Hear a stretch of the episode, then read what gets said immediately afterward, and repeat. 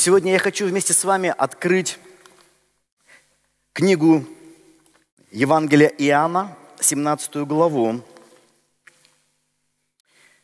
Я даже думаю, сегодня можно просто целиком эту главу прочитать.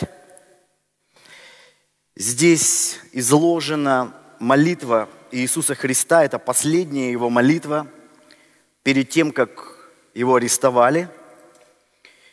И традиционно эту молитву называют в церкви первосвященническая молитва Христа.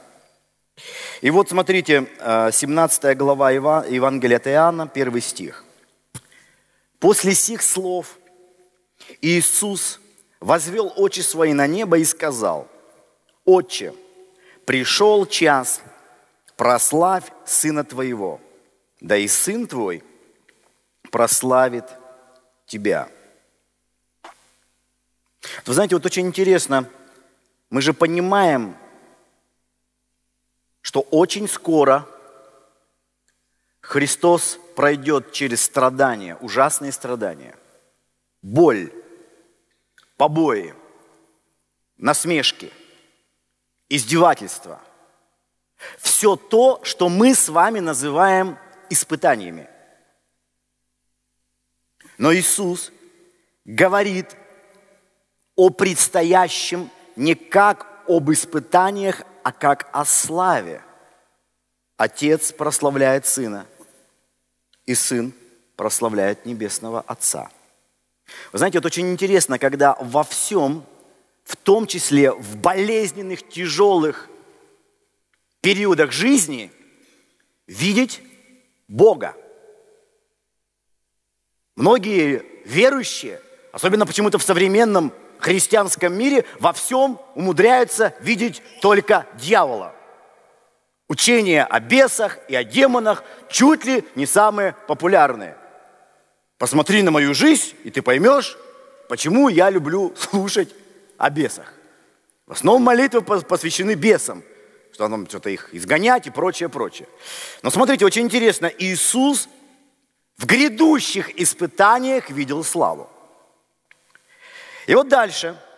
Так как ты дал ему власть, второй стих Иисус молится, над всякой плотью, да всему, что ты дал ему, даст он жизнь вечную. Вот что пришел дать Христос.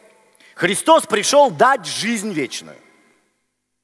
Сия же есть жизнь вечная, да знают тебя, единого истинного Бога и посланного тобой Иисуса Христа. Иисус пришел дать жизнь, жизнь вечную.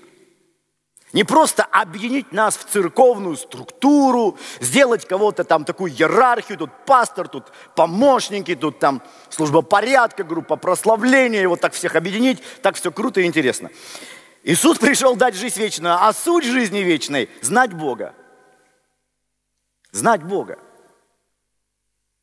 Не ожидать небес, не стремиться попасть в рай и избежать ада, а знать Бога. «Я прославил тебя на земле», четвертый стих, «совершил дело, которое ты поручил мне исполнить». Это и была его миссия, чтобы люди могли узнать Бога. «И ныне прославь меня, ты, Отче, у тебя самого славою, которую я и умел у тебя прежде бытия мира. Я открыл имя Твое человекам, которых Ты дал мне от мира, они были Твои, Ты дал мне их, и они сохранили Слово Твое». Ныне уразумели они, что все, что ты дал мне, от тебя есть. Ибо слова, которые ты дал мне, я передал им, и они приняли, и уразумели истинно, что я и шел от тебя, и уверовали, что ты послал меня. Видите, он подводит как бы некий итог своего земного служения, что он совершил, что он говорил и от кого это было. Я о них молю. Вот смотрите, молитва – не о всем мире молю, но о тех, которых ты дал мне, потому что они твои. И все мое твое, и твое мое, и я прославился в них. Я уже не в мире, но они в мире, а я к тебе иду, Отче Святой. Соблюди их во имя Твое, тех, которых Ты мне дал, чтобы они были едино, как и мы. И вот посмотрите – Самая последняя молитва Иисуса Христа была о единстве. он молился о единстве тех, кто верует в Него. Молился о единстве своих учеников, о единстве своих последователей, чтобы у них было единство такое же, как у сына и отца. Когда я был с ними в мире, продолжает Христос, я соблюдал их во имя Твое, тех, которых Ты дал мне. Я сохранил, и никто из них не погиб, не погиб, кроме сына погибели. Да сбудется Писание. Ныне же к Тебе иду, и сие говорю в мире, чтобы они имели в себе радость мою совершенную. Я передал им Слово Твое, и мир возненавидел их, потому что они не от мира, как и я не от мира. Не молю чтобы ты взял их из мира, но чтобы сохранил их от зла. Они не от мира, как и я не от мира. Освети их истинную Твоею, Слово Твое есть истина. Как Ты послал меня в мир, так и я посылаю их в мир. И за них посвящаю себя, чтобы и они были освящены истиною. Не о них же только молю, но и о верующих в меня по слову их. То есть, видите, сначала молился о своих апостолах, об своих учениках.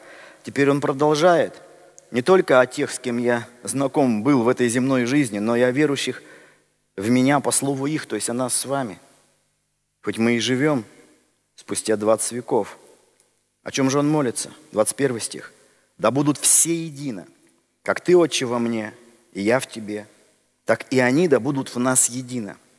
Да уверует мир, что ты послал меня». Вот он о чем молится. О единении – и славу, которую ты дал мне, я дал им. Да будут едино, как мы едино. Вот о какой славе он говорил. Славе, которая может проявиться только в единстве. Я в них, и ты во мне, да будут совершены воедино, и да познает мир, что ты послал меня, и возлюбил их, как возлюбил меня. Отче, которых ты дал мне, хочу, чтобы там, где я, и они были со мной – да видят славу мою, которую ты дал мне, потому что возлюбил меня прежде основания мира. Отче праведный, и мир тебя не познал, а я познал тебя, и сии познали, что ты послал меня. И я открыл им имя твое и открою. Да любовь, которую ты возлюбил меня, в них будет, и я в них. Священное Писание очень много говорит о любви. И вот эту главу Иисус заканчивает именно словами о любви, о той любви, которой Отец возлюбил Сына. И Он говорит, вот та же любовь и в них будет. В чем же вот великое призвание любви? Почему мы так много говорим о любви? Почему в Евангелии так много говорится о любви? Так потому что никакая иная сила не подойдет для настоящего единства, кроме силы любви. Любовь как раз это та энергия, которая и соединяет. Ни, ничто другое, ни долг, вот мне надо вот не ссориться, быть единым. Не закон, вот так вот заповедано, вот вроде не хочется, но должен. А некая внутренняя, смотрите, некая внутренняя тяга, страсть внутренняя. И вот эта грань любви, когда ты вдруг чувствуешь что-то родным – и внутри возникает вот это ощущение сопричастности. Я хочу быть часть этого, потому что это близко для меня. Почему? Да потому что я чувствую, что это родное для меня. Это вот внутреннее, глубинное, не просто тебе кто-то сказал, так вот надо делать, так вот надо поступать, а ты внутри не можешь иначе.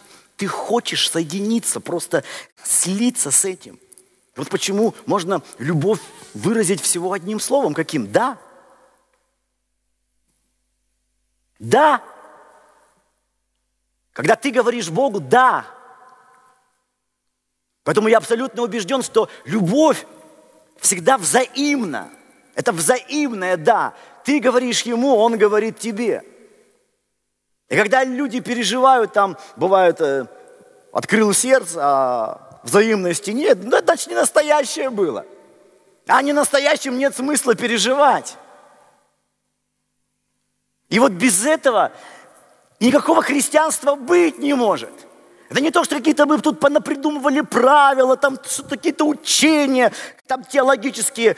Я не говорю, что это не нужно, но это все вторично, потому что если нет вот этой сердцевины, страсти, любви, когда ты говоришь ему «да», когда ты открытый, ты понимаешь, он родной для тебя, он отец. Ты любишь его, потому что внутри тебя вот великая сила –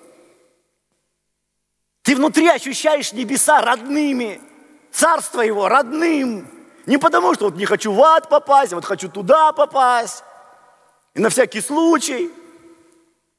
Ты даже, может быть, это умом не можешь объяснить, словами не можешь объяснить, но внутри чувствуешь «да». Это когда я в 17 лет оказался в евангельской церкви, еще мало что знал, мало что понимал, но я э, слышал Евангелие, и внутри меня было одно, да, я хочу. Почему? Вот почему там логично? Да я не думал логично, нелогично, там надо, не надо. А вдруг просто почувствовал, слыша евангельскую вещь, что это для меня родное. Что Бог, который открылся во Христе, это что-то родное, к чему меня тянет. Тянет внутри. И это именно помогает пройти через все. Там насмешки, непонимание. Ты что, стал богомольником, что ли? Христианином стал? Что ты такое? Да в наше-то время. Сколько смеха, сколько издевательств порой. Но когда ты любишь, для тебя вот то, что внутри, намного важнее, чем все, что ты слышишь извне. Потому что внутри тебя как раз и звучит это, это да.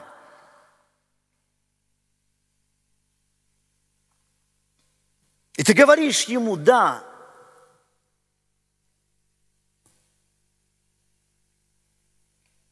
И вы знаете, одновременно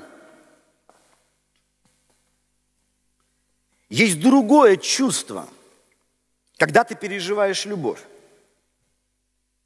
И как ни странно, это чувство тоски. То есть какой-то внутренней неудовлетворенности. Когда ты чувствуешь что-то родным, ты чувствуешь внутреннюю сопричастность, так что тебе хочется просто слиться, слиться воедино. Знаете, как вот ну, сравнить, когда люди любят друг друга, вот они соединяются, муж, жена. И бывает, обнимаешь друг друга, все внутри ликует, торжествует. Вот он, близкий, родной человек. Он в твоих объятиях, ты его обнимаешь и хочешь просто слиться и одновременно понимаешь, что что-то есть, мешающее вот тому слиянию, о котором ты мечтаешь. Ты можешь прижимать близко-близко, аж до боли. Но вот этого слияния-то так как-то и не происходит.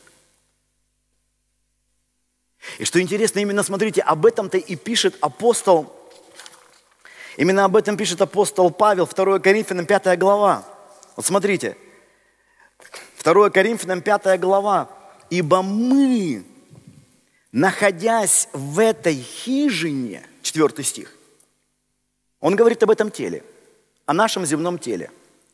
Мы, находясь в этой хижине, воздыхаем под бременем. Вот есть такая тоска христианина или печаль христианина, когда мы воздыхаем – мы, конечно, часто воздыхаем. Там проблемы, мы воздыхаем. Сложности финансовые воздыхаем. Ситуация напряженная политическая, мы воздыхаем. В экономике не все хорошо, мы воздыхаем. Но здесь Павел вообще не об этом пишет, не об этом воздыхании. Даже когда все хорошо, и с экономикой, и с деньгами, и со здоровьем. Но есть вот это внутренняя какая-то тоска. Тут... Почему же мы воздыхаем? Под бременем, словно бремя какое-то, тяжесть. Что же за тяжесть? Потому что не хотим совлечься, пишет апостол, но облечься. Облечься, чтобы смертное поглощено было жизнью. На сие самое и создал нас Бог и дал нам залог духа. Итак, мы всегда благодушествуем. И как знаем, что водворяясь в теле, мы устранены от Господа. Ибо мы ходим верою, а не видением то мы благодушествуем и желаем лучше выйти из тела и водвориться у Господа. И вот как раз вот об этой тоске, тоске христианина, который имеет страсть, имеет желание, имеет любовь, как раз и пишет Павел. Когда ты находишься в Его присутствии и словно каждой клеточкой своего существа говоришь, да, Господь, хочу соединиться, хочу слиться с Тобой – как написано у апостола, соединяющийся с Господом, есть один дух с Господом. Вот хочется этого слияния, и вдруг ты понимаешь, что есть некая преграда, которая, она мешает тебе слиться. И эта преграда Павел называет вот этой старой хижиной, то есть нашим телом. «О, бедный человек», говорит он в послании к римлянам, «кто избавит меня от всего тела?» Не потому, что это тело болеет или стареет. Самая главная проблема, потому что, находясь в этом теле, все, что ты можешь пережить, можно как Павел сравнивает, как сквозь тусклое стекло гадательно. Ты-то ходишь вот такой полноты, вот, вот еще словно бы чуть-чуть и все. Я в нем, он во мне. Но этого как будто вот чуть-чуть-то как раз и не хватает. И поэтому ты желаешь намного больше того, что ты переживаешь в данный момент. Ты говоришь ему, да, Господь, я хочу больше, больше. И словно натыкаешься на какую-то преграду или на какое-то вот как стена, как будто. Вот она стоит, вот это стекло между вами, и разбить бы это стекло. А оно не разбивается. Словно вот-вот, вот-вот. И апостол Павел, он как бы утешает нас и говорит, друзья, вот это нормальная тоска, вот нормально, потому что как вот во всякой любви, страстной, желанной, взаимной, есть некое чувство неудовлетворения, как будто ты хочешь намного больше тем, что ты можешь иметь в самые глубокие интимные моменты. Хочешь словно больше, а это вот ты не получаешь. Внутри словно все плачет, но как же так, как же так? И мы хотим этого, и мы чувствуем, да, он здесь, он близко, он рядом, но вот и Павел говорит, да, у нас есть это ощущение. Вот он говорит, есть это, это ощущение, вот мы вот воздыхаем, вот это как бремя, то, что он называет. И, как я говорил, это бремя не финансовое, не экономическое какое-то, не политическое. От бремя, которое мы, находясь в этом теле, словно вот устранены от него. И Павел дальше говорит о том, что ну, это проблема, конечно, но радость в том, что однажды эта проблема решится. Однажды эта проблема решится, и однажды преграда будет убрана. Поэтому он говорит, мы желаем лучше выйти из тела. То, чего так боится мир, придумывая всякие пилюли, как можно дольше жить на этой земле, как можно дольше ходить. И верующие очень многие, они же боятся смерти – Конечно, как бы понимаем, но, э, но мы свой страх облекаем. Я еще не все сделал для Господа, тут надо еще столько много сделать. Прям как тут без тебя-то все? Не сделается никак. Но Павел, видно, он говорил, мы благодушством желаем лучше выйти из тела и водвориться, водвориться у Господа. Тоска словно придает боль нашей любви. Вот почему мы в отношениях с Господом переживаем не то, что «Ой, так хорошо, хорошо». Есть разные гаммы. Гамма чувств, гамма эмоций, гамма переживаний. Поэтому даже когда мы были на выезде, кто-то хотел смеяться, а кто-то плакал, сидел. Кто-то переживал какую-то великую радость, а у кого-то была боль. Почему? Все это грани любви, грани наших взаимоотношений с Ним – И об этом пишет священное писание. С одной стороны, взаимность, жажда, тяга, слияние. С другой стороны, тоска и некая недовлетворенность. Несмотря на то, что мы будем делать регулярно такие выезды, мы здесь проводим разные молитвы каждое утро – Несмотря на то, что у нас в церкви регулярно проходит служение и поклонение, служение Международного дома молитвы. Есть разные пути, не нужно упираться только в молитву созерцания. Э, мы все разные, и у всех разные пути. Кто-то переживает глубокие переживания, глубокие ощущения Бога через поклонение. Я сколько слышал свидетельств, когда именно на служении IHOP, да, Международного дома молитвы, люди переживали вот его ощущения – И мне так радостно, мне так радостно, когда вот я пишу, вот про, тут недавно про одну пятницу Олег говорили, что там какое-то особое пришло при, присутствие в какую-то пятницу, недели две, по-моему, или три назад было такое, рассказывали. Но при всем при том все равно есть внутри вот, а хочется еще чего-то большего. Вот хочется вот еще чего-то, и ты думаешь, Господь, ну и, и, и, и что это все? И, конечно, на земле много разных моментов.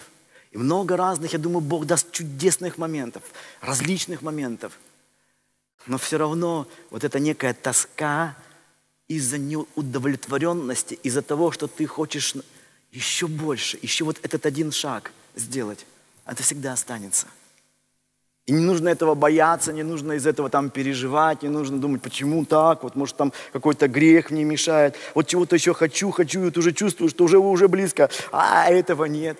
И ко мне подходили и говорили, может, там я еще не до конца освящен. Там. Да нет, тут не проблема, что ты не до конца освящен. Проблема, ты еще живой, в теле.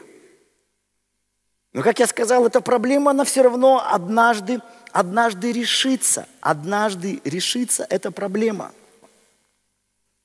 Скажешь, а что сейчас? А сейчас учись этим взаимоотношениям. Учись ходить в этих взаимоотношениях. Вот в Библии часто есть такая фраза «и сказал Бог». Бог желает общению, Бог желает взаимоотношения. И у нас много разных странных каких-то идей, там, лжедуховных, там Бог, Бог сказал. Кому-то там Бог сказал, кому-то Бог не сказал, а мне что-то до сих пор, сколько лет церкви, ничего не сказал. Ну, понятно, Библия Бог сказал через Библию, но хочется же как-то вот от сердца к сердцу. Бог тебе дал все, чтобы ты мог его слышать. И это все пять органов чувств. Твое зрение, твой слух, осязание, обоняние, нюх, запах. Вот Бог дал тебе. И Бог говорит к нам через разные ситуации, через разных людей, через, вот, как говорила, через музыку может говорить, через разные вещи – когда мы понимаем, это не просто звуки, это не просто люди, это не просто так сложились обстоятельства, мы можем во всем этом услышать Его голос, пережить Его голос. Когда ты понимаешь, что это не просто человек, это слово от Бога для тебя. Это не просто какая-то какая ситуация, это его, это его слово. Когда ты это просто осознаешь, не случайно мир пытается лишить нас этой чувствительности, чтобы ты вот просто вижу, просто слышу, просто что-то вот трогаю. И мы настолько грубыми становимся в нашем восприятии, когда, знаешь, вот человек уже огрубел, вот когда, как вот кожа, когда мало чувствительная, уже даже касаешься, почти ничего не чувствуется, нужно там колоть со всей силой.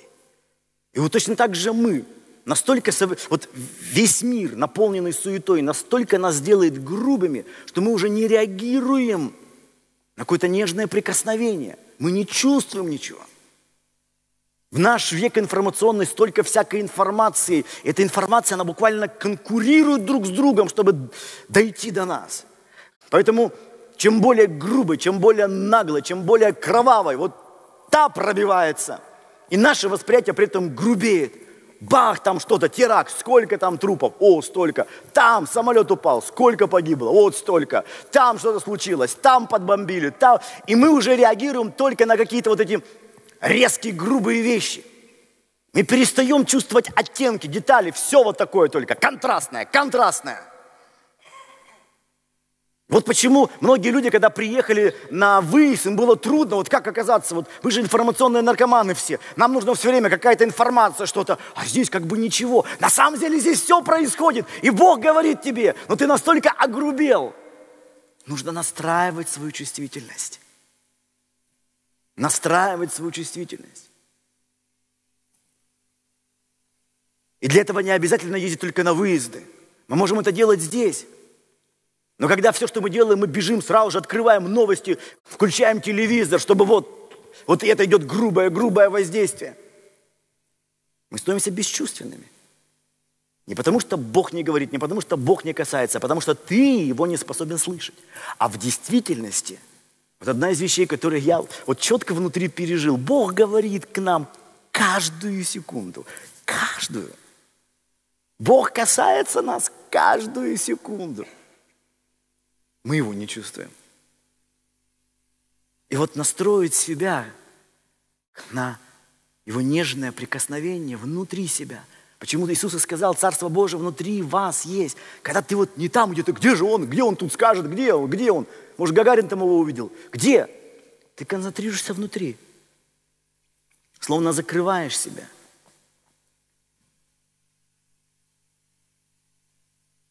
И когда ты начинаешь концентрироваться на этом, вдруг все в твоей жизни становится не случайным. Как говорил один мудрец, падает снег, и каждая снежинка на своем месте. Ничего не случайно.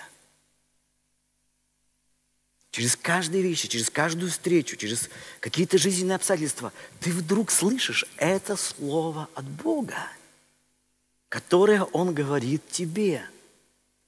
Это не просто вот что-то произошло. Он во всем этом. Он говорит к тебе, Он наполняет, Он что-то открывает. Это и есть то, о чем написано в Новом Завете. Непрестанно молитесь. Что такое непрестанно молитесь? Но ведь невозможно все время совершать молитвенные обряды. Не сидеть на стуле и созерцать, не петь э, с айхопом. Это нереально. Все равно нужно как-то отдохнуть. А молиться мы должны непрестанно. Чем здесь дело? А это вот именно открытие себя вот для этой его реальности. Когда что бы ни происходило в твоей жизни, где бы ты ни находился, дома или на работе, во время отдыха или там куда-то поехал, ты просто можешь переживать его. Просто вот ты понимаешь, да, он, он каждую секунду с тобой. Он не остался в церкви, он не остался там, за городом, в том зале, где мы созерцали целую неделю. Вот он здесь. Он с тобой находится – И ты можешь переживать его, сопричастность с ним. Когда ты где бы ни был, говоришь ему «да». И слышишь в ответ «да».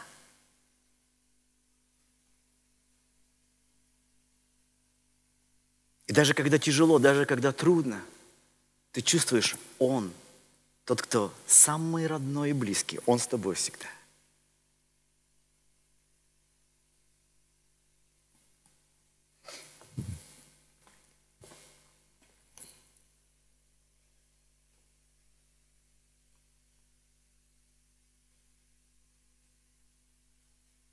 И то единение, о котором молился Иисус, вот это единение, которое внутри тебя заложено как величайшая жажда и желание, и в принципе самое главное, что ты хочешь, соединиться полностью и целиком с тем, которого ты любишь. Пережить то, по чем внутри ты так сильно тоскуешь, и до чего тебе буквально не остается всего одного шага, когда ты переживаешь Его присутствие, что является, в принципе, самым главным. Да знают единого истинного Бога. Сия есть жизнь вечная. Когда ты знаешь Его каждый день, каждую минуту. И на собрании, и дома, и на выезде, и в Екатеринбурге. На всяком месте. Не на Горейсе, не в Иерусалиме, на всяком месте. К этому Господь нас призывает. Поэтому я так хочу, чтобы мы не просто ждали очередного выезда там, или очередного собрания, очередной молитвы там, айхоп. Мы могли искать его на всяком месте.